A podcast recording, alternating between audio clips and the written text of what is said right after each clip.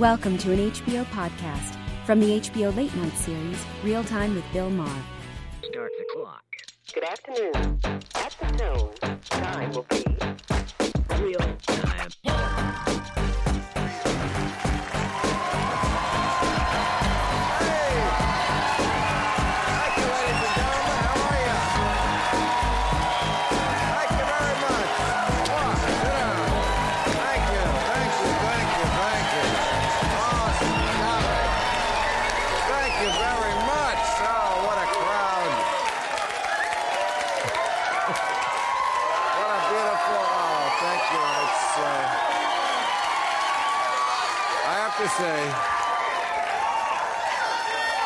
Thank you very much. I appreciate that.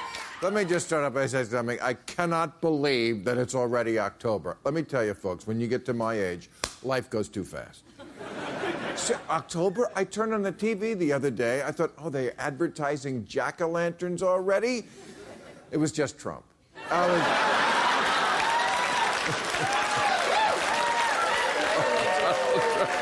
Every time I think he's going to go down in the polls, he goes up in the polls. This guy, I think, really thinks he's going to be president, and I, uh, he could be. And you know how I know this? Because now the wife has started to do interviews. Did you see that? His, his Slovenian wife, Melania, did her first interview because she might be the first lady. And you know, when you're the first lady, you always have to have a little first lady project right? Like Laura Bush had literacy, and Michelle Obama has childhood obesity, and uh, uh, Melania said she wants to make sure that young girls know how to work the pole. I mean, the pole. I meant walk the runway. I misspoke. But then they asked Melania what she thought about her, uh, her husband, you know, wanting to deport all the Mexicans. And she said, Look, I'm from the Balkans. I know ethnic cleansing. I think he can do it.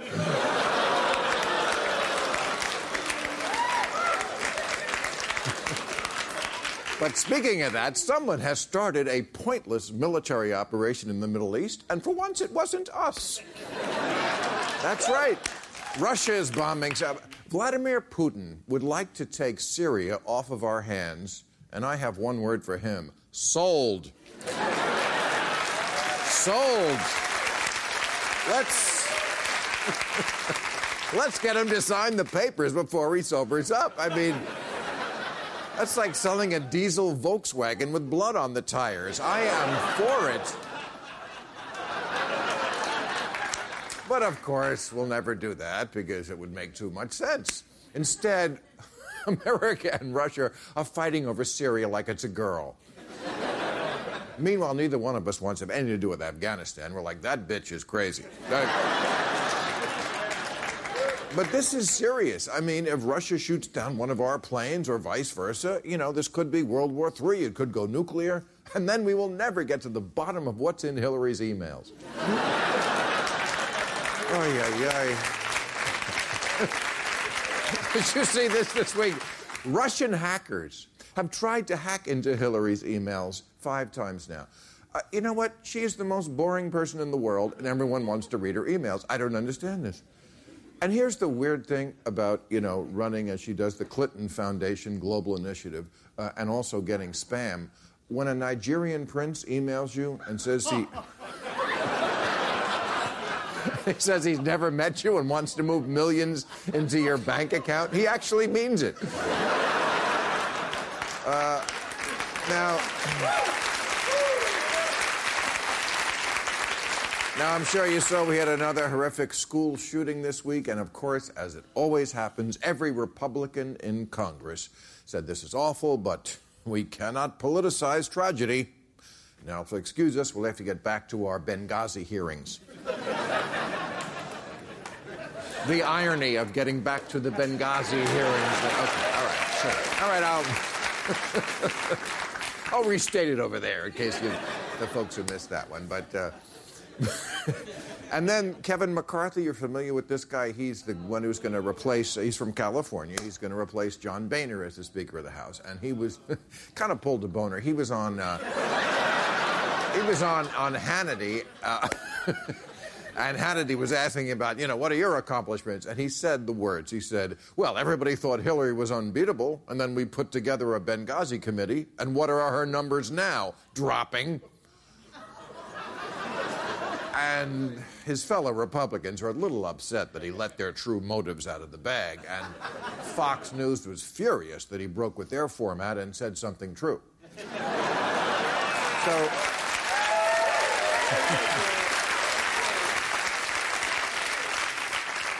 But here's some good news for liberals. They got the Pope back today. You know, they thought they lost the Pope this week because it, it came out that he had a private meeting with Kim Davis.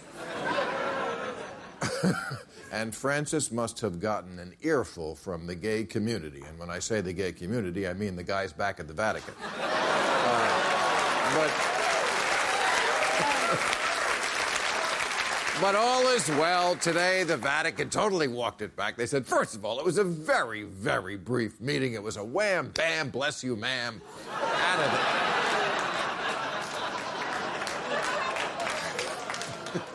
And he doesn't endorse, the Pope doesn't endorse what Kim Davis stands for. And most important, they said, for a holy man like the Pope, it's important that he spend time with a woman like Kim Davis to remind him that a lifetime of abstinence isn't so bad. reasonable. Okay, now three more women have come forward to accuse Bill Cosby of assaulting them, bringing the grand total to North America. And I don't know what to. s- I don't know what to say anymore about this guy, except he has tranquilized more women than scented candles. All right, we got a great show. Adam Gopnik, Angela Rye, and Matt Welch are here, and a little later we'll be speaking with everyone's favorite astrophysicist, Neil deGrasse Tyson, is backstage.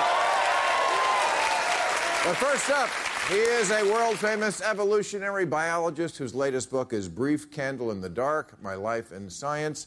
What a perfect metaphor for a man who's brought so much illumination to a dark world. My friend, Dr. Richard Dawkins. Wow. How are you, sir? Great to see you.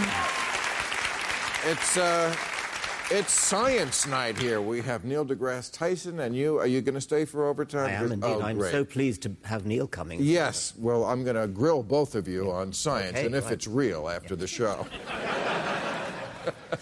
But uh, I loved your book, as I love. This is the second installment of your autobiography, um, because you know you talk about the wonder of science probably better than anybody.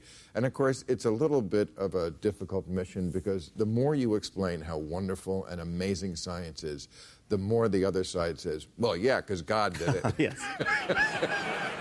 Whatever you say, they just turn it against you and say, "Well, fucking God did it. What do you expect?" Uh, you're right. I have no question. Uh, I, I, I, re- I realized at the end of that sentence. Okay. Um, I think that the wonder of science, above all, is precisely that God didn't do it. The wonder is that we do understand how it came about. We do understand how life in particular came about with nothing but the laws of physics, nothing but atoms bumping into each other, and then filtered through the curious process that Darwin discovered. It gives rise to us and kangaroos and trees and walruses.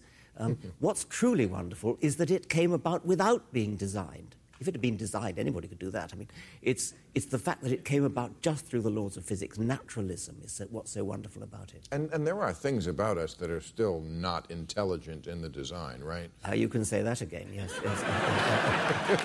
What are you, are you thinking specifically of the prostate? because as I move into my yet, I'm getting ready to be 60, and that, that's a strange little organ.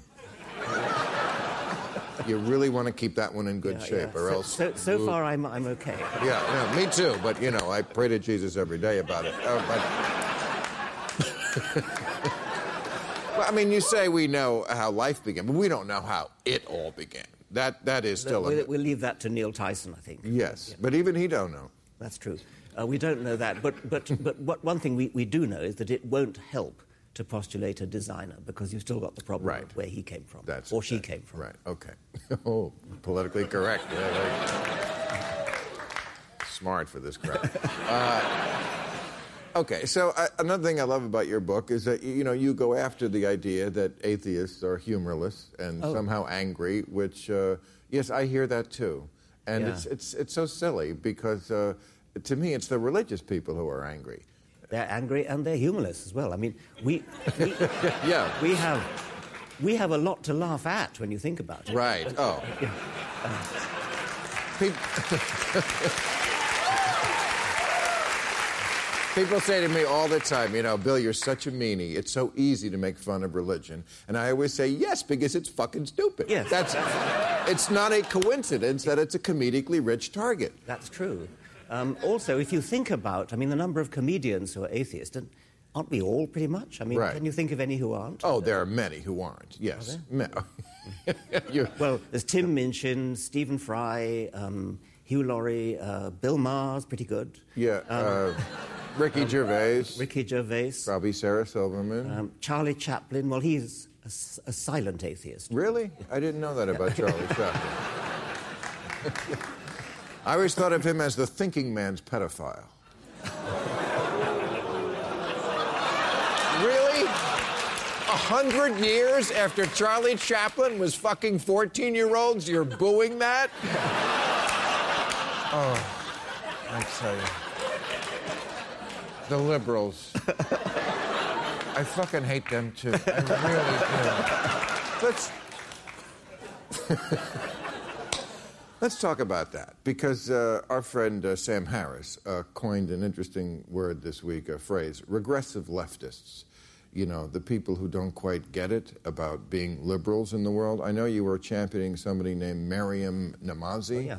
Uh, and you and uh, my our great friend Salman Rushdie got her reinstated. She was going to speak, as uh, so many people have at universities, and then they get disinvited because she's an ex-Muslim and was just speaking her mind. But apparently, that's hate speech in this world. So, what did you and uh, I am Salman? Ru- shocked about the way at, un- on university campuses the principle of free speech. When I think that the old university I went to, University of California at Berkeley, the free speech movement in the 1960s, what a betrayal we're seeing now. Right. With uh, campuses all over the Western world, all over um, America and Britain, are denying people the right to come and speak at campuses. If you can't speak your mind on a university campus, where can you? I mean, that's what universities are about. It's about free speech. It's about being, being brought. It's, it's about being exposed to ideas that you, you haven't met before, perhaps you're hostile to. Uh, if you only ever get exposed to ideas that you agree with, what kind of a university would that be? But also th- this this notion that that somehow Islam and Muslims are this protected species, that if we talk about them at all or criticize at all, uh, it's somehow hurting or humiliating Muslims. Yes. and it, that's a it's a ridiculous and it's idea. confused with racism as well, because an Right. incredible number of people think Islam is a race. Ra- yes. Oh, I've heard that. Yeah.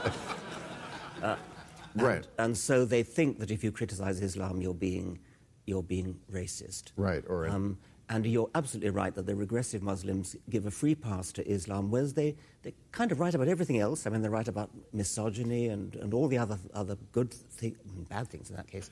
Um, You're talking about repressive leftists. Yeah. yes, Liberals. Yeah. Yes. Um, uh, but in the case of Islam, it just gets a free pass. Yeah. Uh, and uh, I think it's because of the terror of being thought racist. Right. Or or, an, or at worst an Islamophobe. Islamophobe, yes. Yes, Yeah. a, a- silly word that means nothing. Yes. I mean, it's, it's so dumb because, you know, all the people who are accused of being Islamophobes, like you and me and Sam and I, and we're liberals. We're liberals about everything.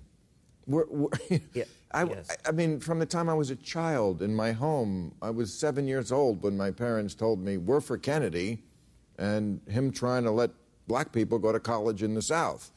I didn't even know who black people were. There weren't any in my town. I knew we were on their side, and then we were on the side of Cesar Chavez and the lettuce pickers, and then we were on the side. Then we were on the side of the women's movement and, and poor and the ga- minorities, whatever it was, gay people, uh, the disabled, the abused, the molested, whatever Caitlyn is up to. We were for it. And they applaud that. And if you say something about a woman who's forced to wear a beekeeper suit in the hot sun all day. Oh, that's their culture. You have to respect it. That's right. Yeah, That's what yeah, they say. It's, yeah. it's just insane. Yes, it's just the one exception, liberal about everything else, but then this, this one exception, it's their culture. Well, to hell with their culture. There you go, Dr. Richard Dawkins. All right, we'll see you on overtime with Dr.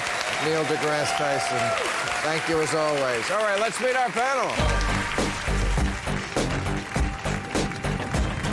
Okay, hey, how are you? Here they are. He is the editor in chief of Reason Magazine, Matt Welch. Hey, Matt, great to have you back here. Uh, she's a Democratic strategist and CEO of Impact Strategies, Angela Rye. Welcome to our show. And he's a staff writer for The New Yorker, Adam Gopnik. Read you all the time. Always enjoy it. Adam. All right, remember to follow me on Facebook, Twitter, and Instagram, and send us your questions for tonight's overtime so we can answer them after the show on YouTube. Okay, so um, I think the word of the week was politicize. I heard it a lot. We certainly heard it yesterday from the president talking about guns, but I think it was also relevant. The Planned Parenthood meetings that were, or hearings that were going on in Congress. Uh, and also, I think the Benghazi hearings might be a little political. But let's start with the guns and then throw it all on the table together. I heard the president say two things I've never heard a president say. First, he said we should politicize this issue. He said this is a political choice we make to allow this to happen every couple of months. And then he said prayers are not enough. Wow. A president saying prayers are not enough? It was a it was a brave thing, and he's been a while getting there. I think the reason that the president said that, Bill, is exactly because this is one of those problems where we know the solution. We see those parents grieve, we see those kids dying, we read about cell phones ringing still in the pockets of dead kids because their parents are still trying to reach them because they've heard about the shooting, and we know what to do about it. We know from this huge body of social science and, and research that gun control works on gun violence as effectively as antibiotics work on bacterial infections. If we had gun laws like the gun I don't know, laws, I don't know about that. uh, which is to say, not perfectly, but overwhelmingly, and almost all of the time. Overwhelmingly? Yes. Well, well And th- if we th- had this gun laws- wait, this Right. shooter yesterday uh, didn't have assault weapons. He didn't have any weapon that the Democrats want to outlaw. He had, And he- he had and he 17. passed any background check that you can imagine, He had like most mass shooters would. They they pass background checks because they generally haven't committed crimes in the past. But and Matt, they this don't is show up with exactly mental like saying, you see, we give we give sick kids aspirin and they don't get better. That proves medicine doesn't work. What we do know from the experience of Canada, what we know from the experience of Australia, where they had a horrific mass shooting and then they cut down, they brought in really stringent and effective gun control laws, and there hasn't been a yeah, single yeah, but that's mass not. shooting yeah, but that's since. not what even the liberals are talking about in this country, doing what they did Correct. in Australia. Mm-hmm. That's the difference. Is that they're still not getting at the root of the problem, the Second Amendment. Well, but The the, Second Amendment, the Second Amendment, I don't think is a is a root problem. You have to remember, Really? Bill. Yes, you have to remember, Bill, that the interpretation, the radical misreading of the Second Amendment that we live under now, which says the Second Amendment guarantees rights to individuals to own guns, is extremely recent. It only took up up seven years ago True. in Scalia's Heller decision. Before that, for almost 200 years, the consensus, the consensus of constitutional scholars on all sides and of the Supreme Court uh, was that the Second Amendment, which after all begins talking about a well regulated militia, referenced a well regulated militia, that it only protected the rights of the states to form militias. Now, you may disagree with that, but that was the consensus view until seven short years ago. And all we need to do is to have the sanity. And sanity before that, to no go one back. was dying of gun violence. No, Ah. no one was dying with the same regularity of gun massacres as they are So- today. So let me just chime in here. I think the first thing we have to acknowledge is that there have been almost a thousand mass shooting deaths since Sandy Hook, Mm-hmm. and that's December 2012. We have a major problem on our hands, and so what we need to think about is what the president means by politicizing this. This isn't a partisan exercise. To politicize something in the terms that he's using it, it is to ensure that we're using the public policy veins of Congress, of executive orders to make something happen. We cannot afford to do that anymore. People are dying. He even challenged the press yesterday to compare what's happened in terms of terrorist attacks and deaths by terrorist attacks versus gun violence in this country. Gun violence is overwhelmingly the cause. and people. That's what I thought was different. You don't often hear a politician in America say, hey, it's back on you people. Politicians say the people are perfect. If only we could live up to their standards, blah, blah, yada, yada, bullshit, bullshit. He was like, you know what? I can't do this all alone. Right. He actually said, you have to be a one issue candidate on gun control. That's even too far for me. Michael Bloomberg tried that this past election cycle. He created a group that was going to fund single issue candidates on this, and they pretty much failed across the board. Michael Bloomberg, big gun controller. Let's remember what, what applied gun control looks like. Stop and frisk was an anti gun program. It was. That was the goal of it, is to, to disarm people in poor communities. In, in, in the federal system, you are, uh, if you are in the federal system for gun crime, 47% of them are black. These are things that you have to think about when you're giving police more Right. power. To your point about sort of what magic wand we can wave to make this better, the, the actual policy on the table is usually, in the, in the wake of these shootings, is let's expand background checks. Because that's the only thing they can get passed. Okay, but let's talk about. And they can't even get that passed. But let's talk about that policy of background checks. There are two problems. Wait, wait a second. There's two problems with it. One is that the mass shooters will pass the background checks, which we talked about before. But the second problem is a Bill Maher problem, which is to say, if we suddenly, expand, we have a lot of Bill Maher problems. If we suddenly, I'm a stoner. I never shot anybody. that's a problem. That's a problem? Yes, because because every single federal background check says you can't have a gun if you have used a controlled substance. Well, I'm going to have to give my gun up then. Exactly. No, that's the thing. What you're going to do is you're going to disenfranchise people on purpose uh, from Second Amendment rights of owning a gun if you have been Okay. a farm worker, if you've committed a nonviolent I- family, felony, and if you've smoked pot. Let me so know that. One more thing before we move on from guns, which is that I hear all the time when these things happen, it's a mental health issue, and of course they talking they're talking about individuals, and of course any individual who does this is mentally ill. They don't seem to ever talk about the collective mental aberration that. Every country, every nation has some core irrationality that it seems unable to escape. And what you're saying, Matt, is basically it's a counsel of despair. These kids are going to continue to die. We're going to continue to see these regular massacres because, well, what are we going to do about it? The overriding reality is, is that we have this irrational fixation on guns. We have this right, sense that a guns love are- of guns. A love and, of I, and guns. I want to show you this this street sign I saw a couple of years ago. It was in the news. I grew up not far from Wayne, New Jersey. It says, "Warning: If you hit one of these kids because you are speeding, you will not need a lawyer." Picture of a gun. That's the problem right there. That's the American mindset. Right. Guns are awesome. They fix all problems just like in movies. Right. Guns are this incredibly potent symbol of autonomy for a lot of Americans, and I understand that. The problem is it's not an effective form of autonomy because the one thing we know is that possession of a gun makes it much more likely you're going to kill someone in your family than you're ever going to confront an intruder or a bad guy. It all exists in the realm of fantasy. Now, if I can get back to the politicization, Yeah. is that a word? Am I saying that yeah, wrong? yeah. Pol- okay. Um, for them to talk about don't politicize guns the same week Yes. that we found out that the Benghazi, this is the ninth, by the way, Benghazi committee. The other eight Yes. turned up nothing. It's the longest. It's the longest investigative committee ever. It just surpassed Watergate this week. Seventy-two weeks.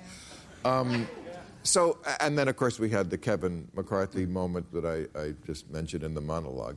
Um, what could I say? I mean, this is the most politicized thing ever. Highly. So it, the- the thing that is very interesting to me is that people were surprised that it was political. Of course, it was political. They never wanted to get to the bottom of what happened in Benghazi. They wanted to figure out a way to uh, make Hillary Clinton look like a horrible, terrible person. So once they couldn't find anything squarely in her lap for Benghazi, then it was like, well, let's get to the bottom of these emails. Maybe we can at least tarnish her image for the election. This has always been political, and now they don't want him as speaker anymore because he told the truth. And by accident, mind you, he's cleaning it up today. Right, well, but from the beginning, don't you agree that Benghazi has always been a tragedy in search of a scandal? That Yes. it began as, as a Yeah. horrific It's- tragedy, and they've been searching for a scandal to attach to it. And they failed in every attempt, so they're going to do one more. The only thing I'd add to what you say, Angela, is that McCarthy wasn't committing a gaffe in the sense of unintentionally saying something true. He was making a campaign mm. promise. He was talking to Sean Hannity, Right. and Sean Hannity said to him, uh, "What are you going to do for us?" And he said, "Well, look what we've already done with Benghazi in driving down Hillary's But he forgot poll that's not his role, and that's actually against the law. And he's four million, t- four million dollars of, course. taxpayer money into this. He should that's never, he shouldn't All right. be doing it, but he wasn't sorry that he said There it. are No. two scandals associated with Benghazi. They aren't necessarily the ones they bring up. One is that why did we depose a dictator in Libya without congressional authority, without any kind of approval like that, and then left a god awful mess in its place? That is scandalous behavior. You might not pin it on Hillary Clinton uh, above everybody else, although she definitely. So definitely. then, by those for it. standards, Iraq is scandalous. Iraq is totally scandalous. Of course it is. All right, just as long as we agree. All right, so, but uh, what's interesting to me is that it was not really even the worst politicized scandal of the week, which Right. was the hearings on Planned Parenthood. Yes. They had Cecile Richards, the head of Planned Parenthood, and they called it a hearing. It was just a yelling. They were just screaming at her. And I want to know what was it for because abortion is legal in America, okay? Planned Parenthood already prohibits any federal funding for abortion. So you won that one. The Sting video that got all this brouhaha going has been discredited. It wasn't real. Uh, and seven states have investigated this selling of body parts. They find it doesn't happen. And yet, Carly Fiorina, the Baghdad Bob of abortion, still repeats this. Here's her, what she said at the debate I dare Hillary Clinton to watch these tapes, watch a fully formed fetus on the table, its heart beating, its legs kicking, while someone says we have to keep it alive to harvest its brain. Okay, that wasn't an abortion she's talking about. It wasn't at Planned Parenthood. It probably wasn't in America. And that baby wasn't viable. Other than that, it's completely true. So the thing that I that I find interesting, not only about the hearings, but in what you kind of see unfolding, is the fact that this is a complete disaster for them. It's a perfect example of Politically. Partisanship and not pol- politicizing something. This is partisanship in action. I think hmm. again, when you go back to what the president was referencing, this is about how to make the political process to affect change that helps people. This was this is just a witch hunt. It's yet another example of what the Republican Party, especially in the House, is up to. They are all about trying to make to create lies, tell stories with Carly Fiorina telling that god awful sob story on the debate stage, and then they're trying to act that out in a, in a congressional hearing.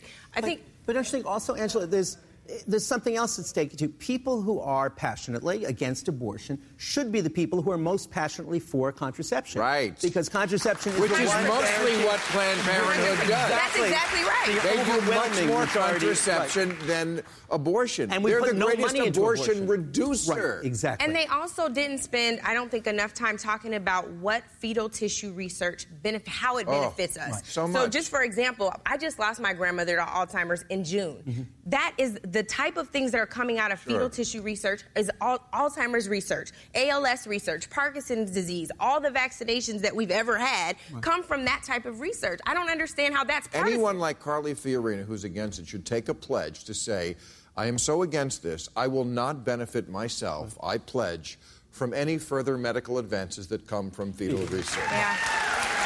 Let's see if they sign that pledge. And you know, one more thing to remember: when the fetal tissue is donated, it's always done with the consent of the mother. In other words, a woman who's facing about as Sure. But that's not a enough, tragedy, clearly. You see the as horrible a tragedy as they could says there's one good thing that could come out of this tragedy is I can see that if this this tragedy will help somebody else, and to use that very positive step in a in a tragic context to make it um, uh, horrific is really wrong. Okay. So it was the annual meeting of the world leaders this week at the UN. Uh, it's been going on all week. Uh, Vladimir Putin was in a very lecturing mood. Uh, he, I, I love the way they talk about each other in these speeches at the UN without ever mentioning the name of the country. Uh, Putin said, after the end of the Cold War, those who found themselves at the top of the pyramid we're tempted to think that we are so strong and exceptional, not saying any names, that we know better than anyone what to do. He said, and they talking about the mess in the Middle East. I cannot help asking those who have caused the situation, unnamed, do you realize now what you've done with your policies based on self conceit and belief in your exceptionality? so he was really giving us some hard truths, and uh, we found uh, uh, more of the speech. And uh, I, I, don't know if you know this about me, but I speak fluent Russian. and uh, he was giving America some other hard truths, and I'm going to translate for you now. Okay, here he is. Um, okay, your so called Russian dressing is just ketchup and mayonnaise. You used to put men on moon. Now you just remake Spider-Man every two years. You're a nation of fat people in workout clothes. The irony amuses me. If American women are so hot, why does Trump keep ordering brides from Slovenia? Just to make sure I didn't hear wrong, you pay fortune for health care, but porn is free? You could solve deficit problem if you just sell me Katy Perry, the dancing girl. But will you know? Don't be so proud of Caitlyn Jenner. Russia invented transsexual athletes.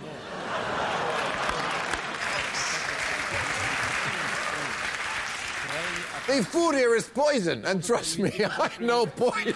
All right, let's bring out Dr. Neil. He is an astrophysicist and director of the Hayden Planetarium. My old job, the rock star of science, Neil deGrasse Tyson, is over here. Oh. How are you? Good to see you, Doc. All right. So, uh, very exciting to have you and Dr. Dawson here at the same time. Dawkins? Dawkins, Yeah. Mm-hmm. that's right. Uh, on overtime. Stay tuned for overtime tonight. We'll be there. It's going to be a science off. Tear a new uh, one. Yeah. Wherever one new one needs to be torn. And also, I'm happy to hear because I read this week that Matt Damon discovered water on Mars. He did. You, I know you mixed a couple of storylines there. I, I think, did? but yeah, Oh. mildly mixed it. But, But, y- but there is water on Mars? yeah, well, well, we've always known there was once water, given all of the record of dried riverbeds and meandering pathways of waterways and, and, and river deltas and all of this. All of ice. this- I thought there was ice on Mars. well, there's there's ice at the poles, yeah, but we're talking about water that is shaping. so they might have room service. Possibly. okay. yes, ice on Mars. That's fine. So, so uh, they found direct evidence of liquid water in it now. All right, and so that's uh, that's important. And, and you know, I must say, in the past, I would have said, "Oh, this is exciting to you." I roll, but I saw you. I can't remember where, one of your podcasts or somewhere, because you're ubiquitous in the media. And you know what? I have to say, you you convinced me. Really? Yes, because you did your spiel about like how things that uh, when they first were being discovered, electricity, atoms, we were like, "What's the use of that?" Right, So do right. your spiel about that. Well, do okay. your hunk. Well, do your hunk. You want, you want you want me to go there? I want you to go there. Okay, so- And I'm admitting, you know, I No, changed no, no, my mind, I- I- as scientists do. I, New evidence. I'm honored and flattered that I could bring you to a new place Right. intellectually. but now that you wore that vest, I'm, I'm, re- I'm rethinking, rethinking my position. No. So, uh, so here's a good example. In 19, in 1917, Albert Einstein Right. publishes a paper called "On the Stimulated Emission of Radiation." Ooh. An obscure paper with an odd, complex derivation. At the time, he is not thinking. Nobody is thinking lasers. But that is the intellectual foundation of the laser. He's not thinking barcodes or anything else or, or LASIK surgery. Nobody is thinking that. Right. But it is an intellectual frontier on, the, on how matter behaves on its smallest scales. And if you were around back then, say, why are you wasting your time? You can't even see atoms. Right. Do something productive, like, you know, to stop the First World War from Right. unfolding. Sure. All right? And so you, you can't Yep. get in the way of research that is going to new places because you never know how that will come back with us. What, one other point. Just in the next decade, I'll go fast. In the 1920s, You've made your spiel. this is even better. In the 1920s, people were further probing the atom and they discovered quantum physics. It would take Right. four or five decades, but in the 60s and 70s, quantum physics would become the foundation for the information technology revolution. Sure. And by some measures, the IT revolution is responsible for a third of the GDP of the world. And so, but if you were around back then, you would say, what do you care about And then, and then what would we take pictures of our food with? All right. So, uh, one more thing about Mars, which I thought was very fascinating that maybe life on Earth is because it was seeded from Mars. Yeah. Because, like a, an asteroid or something. Yeah, so all evidence tells us that Mars was sort of wet and fertile Mm. before. Boy, I was going to say moist, but I said no. I just said wet. talk like that with that vest, and you, uh, So you will charm the ladies tonight. Mars was you. wet and fertile before Earth was. And computer simulations tell us that in the early solar system, there was heavy bombardment because the planets were still forming from all the debris that was left over from when the largest bodies had taken shape. And so, if you have a large impactor on a surface, it can fling surrounding rocks into space. And if they have nooks and crannies on tho- those rocks that contain microbes, then you have interplanetary microbes. Not all of them will survive, most will die. But those that do survive will be the ones that have resistance to radiation, high temperature, low temperature. Uh, they, they can be freeze dried. The tardigrade. Exactly. The- the- Well, you know Sorry. I like. Yeah. No, no.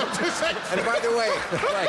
no, no, the tardigrade, the water bear. Yeah, now I learned about it on Cosmos on your No, show. thank you, Yes, thank you. and do we have a picture of the tardigrade or a, a video? Oh, that, Oh, there you go. And and I the know it is funkiest it- thing. It is the ugliest thing. I mean, and this is not microscopic. You can actually. It's, yeah, it's it's it's tiny. it's- to get the detail, you need the microscope. Right, but it's not. It's It's, called, it's otherwise called a water bear, and it, It survives ev- everywhere. Everywhere. You can't kill the thing Right. with any normal way that you would kill every other life form. And so there is no like what? Super cold, super Yes. hot, like no oxygen. Here's the best one. You could dry, you could dry it out. It would go into like a suspended animation. Add water later, and it'll come back to life.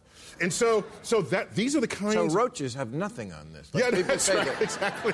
yeah. So there's no known reason why any life form on Earth should have that kind of resistance. Right. Because there's no drivers of natural selection that would give you that. But we do know something that does, and that is a that is an interplanetary stowaway trip of microbes from Mars to Earth. So it may be that all life on Earth was seeded by Martian life. Unbelievable. Now you're gonna, called panspermia. You're going to have to convince uh, Dr. Ben Carson of this. Um, oh.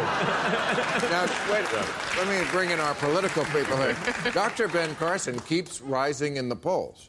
Now, somebody said this is only because uh, conservatives can win the battle at Thanksgiving by saying to their liberal relatives, I'm for a black man for president. And as soon as they win Thanksgiving, it's over. I think it's a bit unfair. I, I mean, I think he's, if oh. you've seen him speak, he's actually a great inspirational speaker if What? you're into that mm-hmm. type of thing. Listen to me, listen to me. Actually, Snooze. watch. If you're into uh, what? If you're Snooze. into inspirational life speeches, not about politics here. I'm talking about He's- his life as someone who came and is very self-made Okay. man. Not the and ta- presentation. He's a But neurosurgeon. this is- he's separated conjoined twins. He I know, has th- an and this is the life. question. I read wanna- Gifted Hands. I don't know what's happened since then. Exactly Okay. right. But I'm but, just Gi- saying. but Gifted Yes, Hands I know. produced this whole Yeah. juggernaut. He can That's what I'm separate conjoined twins, but he can't separate fact from fiction. Right. This is, this is the problem. Is The that, craziest thing. and I want your opinion on this, especially. This is I identified this phenomenon a couple of years ago on the show as the smart stupid person. The person who somehow can do something like Dr. Ben Carson, be a brilliant neurosurgeon, but uh, he took on the Big Bang Theory. You know, he said, uh, ridiculous. Our solar system, not to mention the universe outside of us, is extraordinarily well organized. except for when asteroids come and render life extinct. But other than that, it's organized. Yeah. Okay. Now, Except when stars explode, Now that's- incinerating the nearby. Other than that, it's organized. Yeah. Now, that type of organization, to just come out of an explosion, talk about fairy tales, and also evolution, he said, I personally believe that this theory that Darwin came up with was something that was encouraged by the adversary.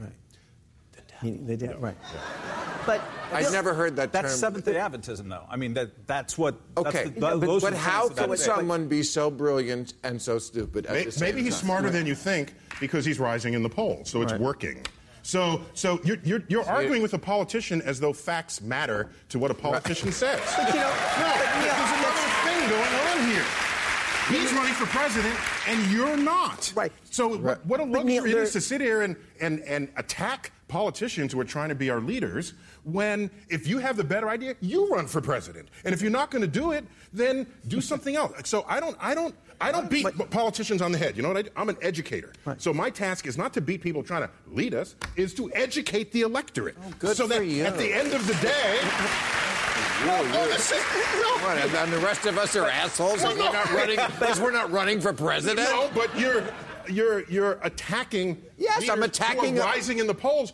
And why? So maybe you should be attacking the people who are voting for him rather than I him. do. Okay. But, but you know, this strikes me as, as a classic case of a false equivalence. There's no shortage of politicians who accept the truths of science. We have plenty of them. The President of the United States is a good example of Wait, one. there's only The- two scientists in Congress. Right. I said Two right. scientists in Congress. But there are plenty of people who understand enough and have respect for science. The problem is that if you're standing up in a Republican presidential debate and someone says to you, Do you accept the truth of biological evolution? and you raise your hand, you're off the island. Yeah, you're, you're off, off- the stage. off.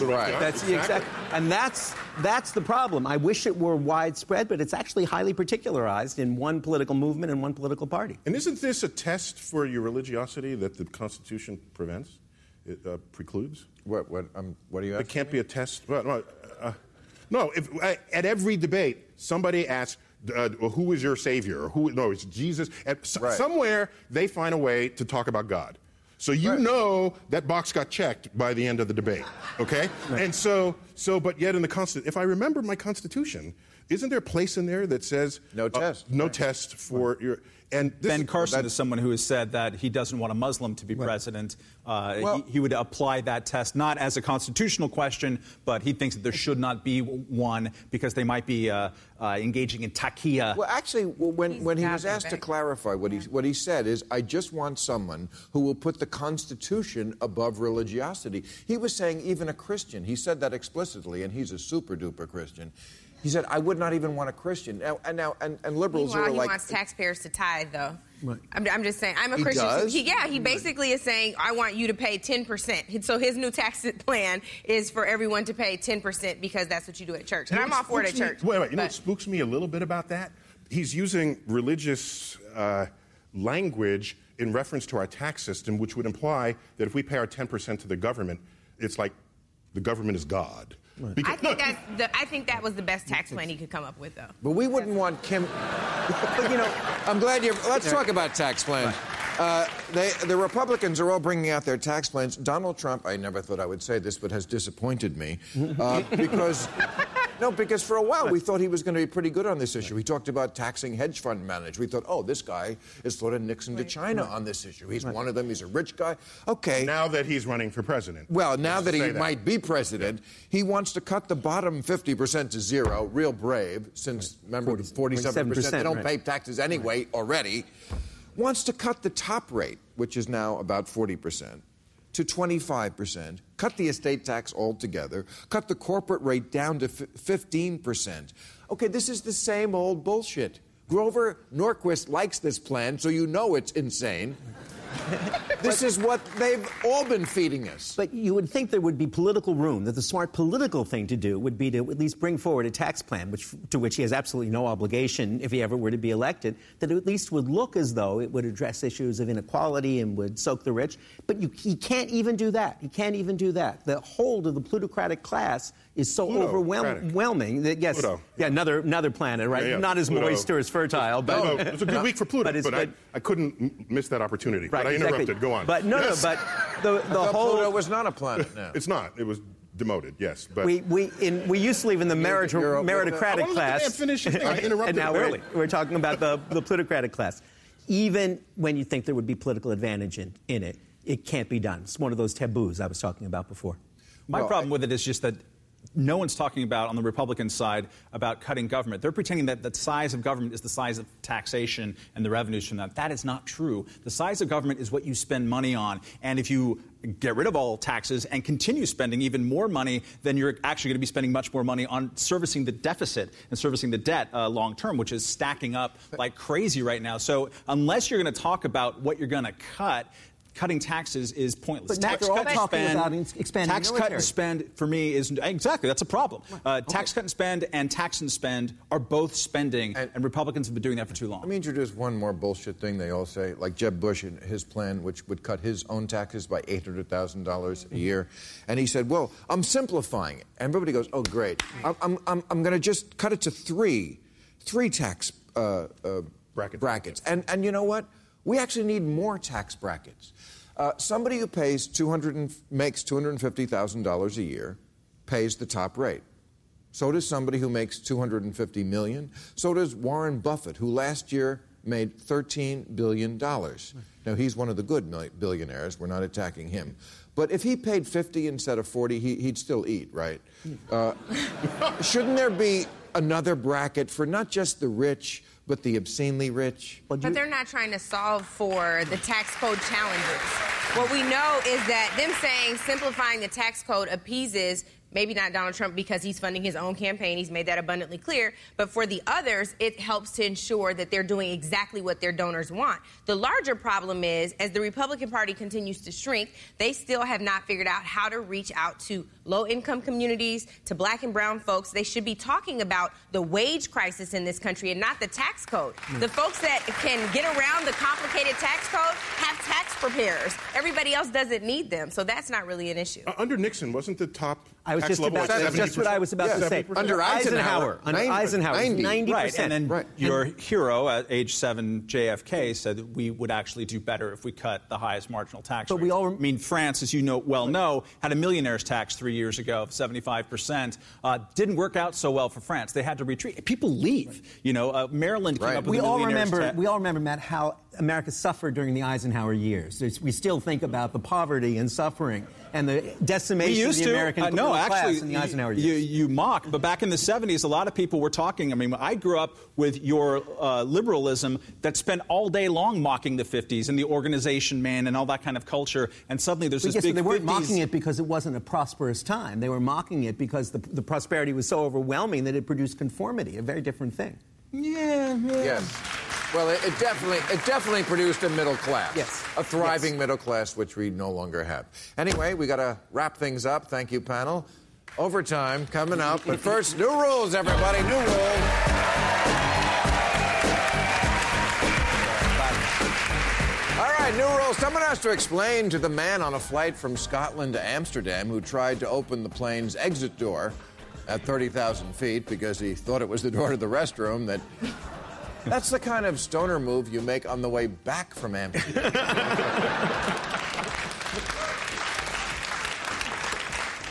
New rule don't leave a brother hanging.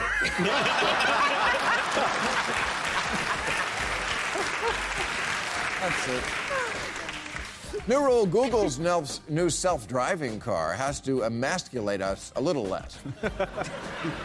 I mean, I want to tune out while getting there safely too, but not like a little bitch. I mean, look at this thing. It's like a Volkswagen Beetle and a Mentos had a baby.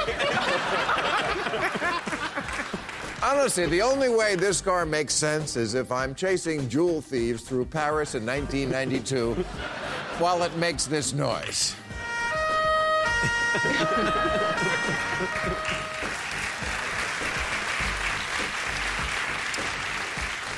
New rule the man at a Michigan gas station who lit his car on fire when he tried to kill a spider on his gas tank with a cigarette lighter has to assure us he's not the same guy who thought the exit door on the plane was the restroom. I, I... New rule coming out of a blackout with no memory of getting a tattoo isn't really appointment television. it's what alcoholics do.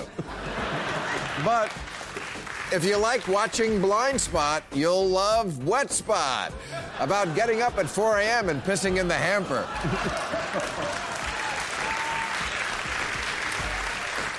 and finally, new rule Catholic conservatives who don't like the Pope have to stop lying about his record. Remember Bob Dole? Stop lying about my record. They talk about the Pope like he's gone rogue. He's off the reservation inventing his own brand of socialist Christianity. No, he's just quoting Jesus.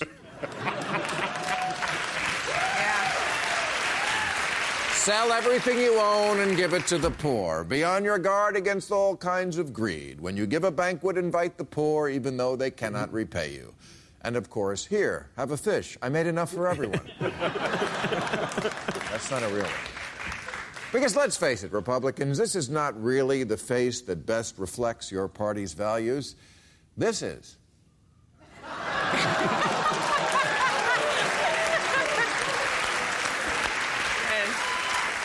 Yes, by now, most of you have probably heard the story of Martin Shkreli, the 32 year old financial wondershit and mass.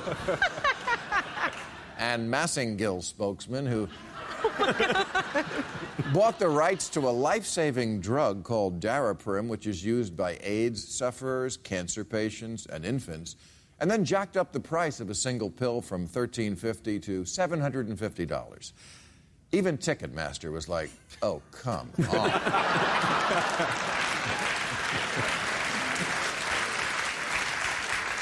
I'd say, how do you sleep? But I guess you just hang upside down in your cave. and now that Shkreli is. Not that Shkreli is unusual for the pharmaceutical industry. 15 years ago, cancer drugs cost an average of $10,000 a year. Now it's $10,000 a month because this cartel owns the U.S. government every bit as much as Mexican drug lords own theirs.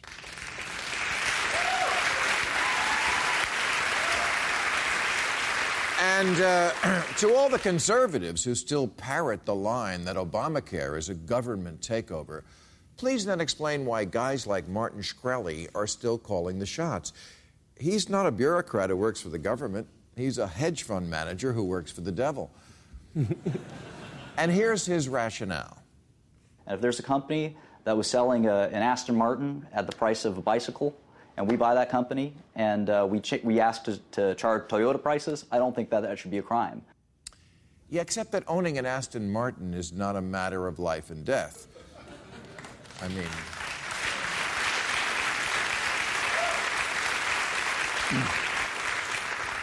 at least until it's bought by Volkswagen.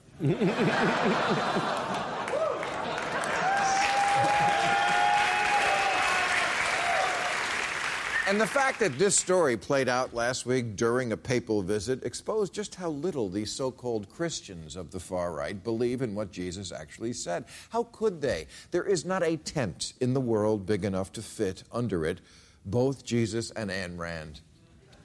In order to be both Republican and Christian, they had to create an entirely new Jesus. We not only have two Americas, we have two Jesuses now. It's true. Liberals have the traditional Jesus who hated rich assholes and wouldn't shut up about how they should give away all their money. And conservatives made up a completely new Jesus, a small businessman from Galilee.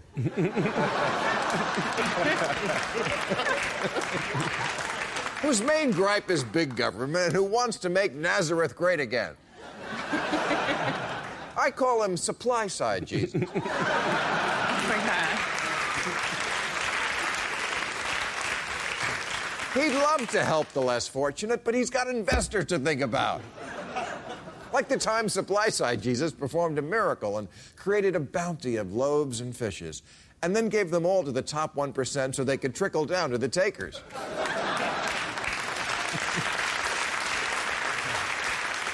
Or the time supply side Jesus came upon a leper who asked to be healed. So supply side Jesus bought the company that makes leprosy medication and jacked up the price.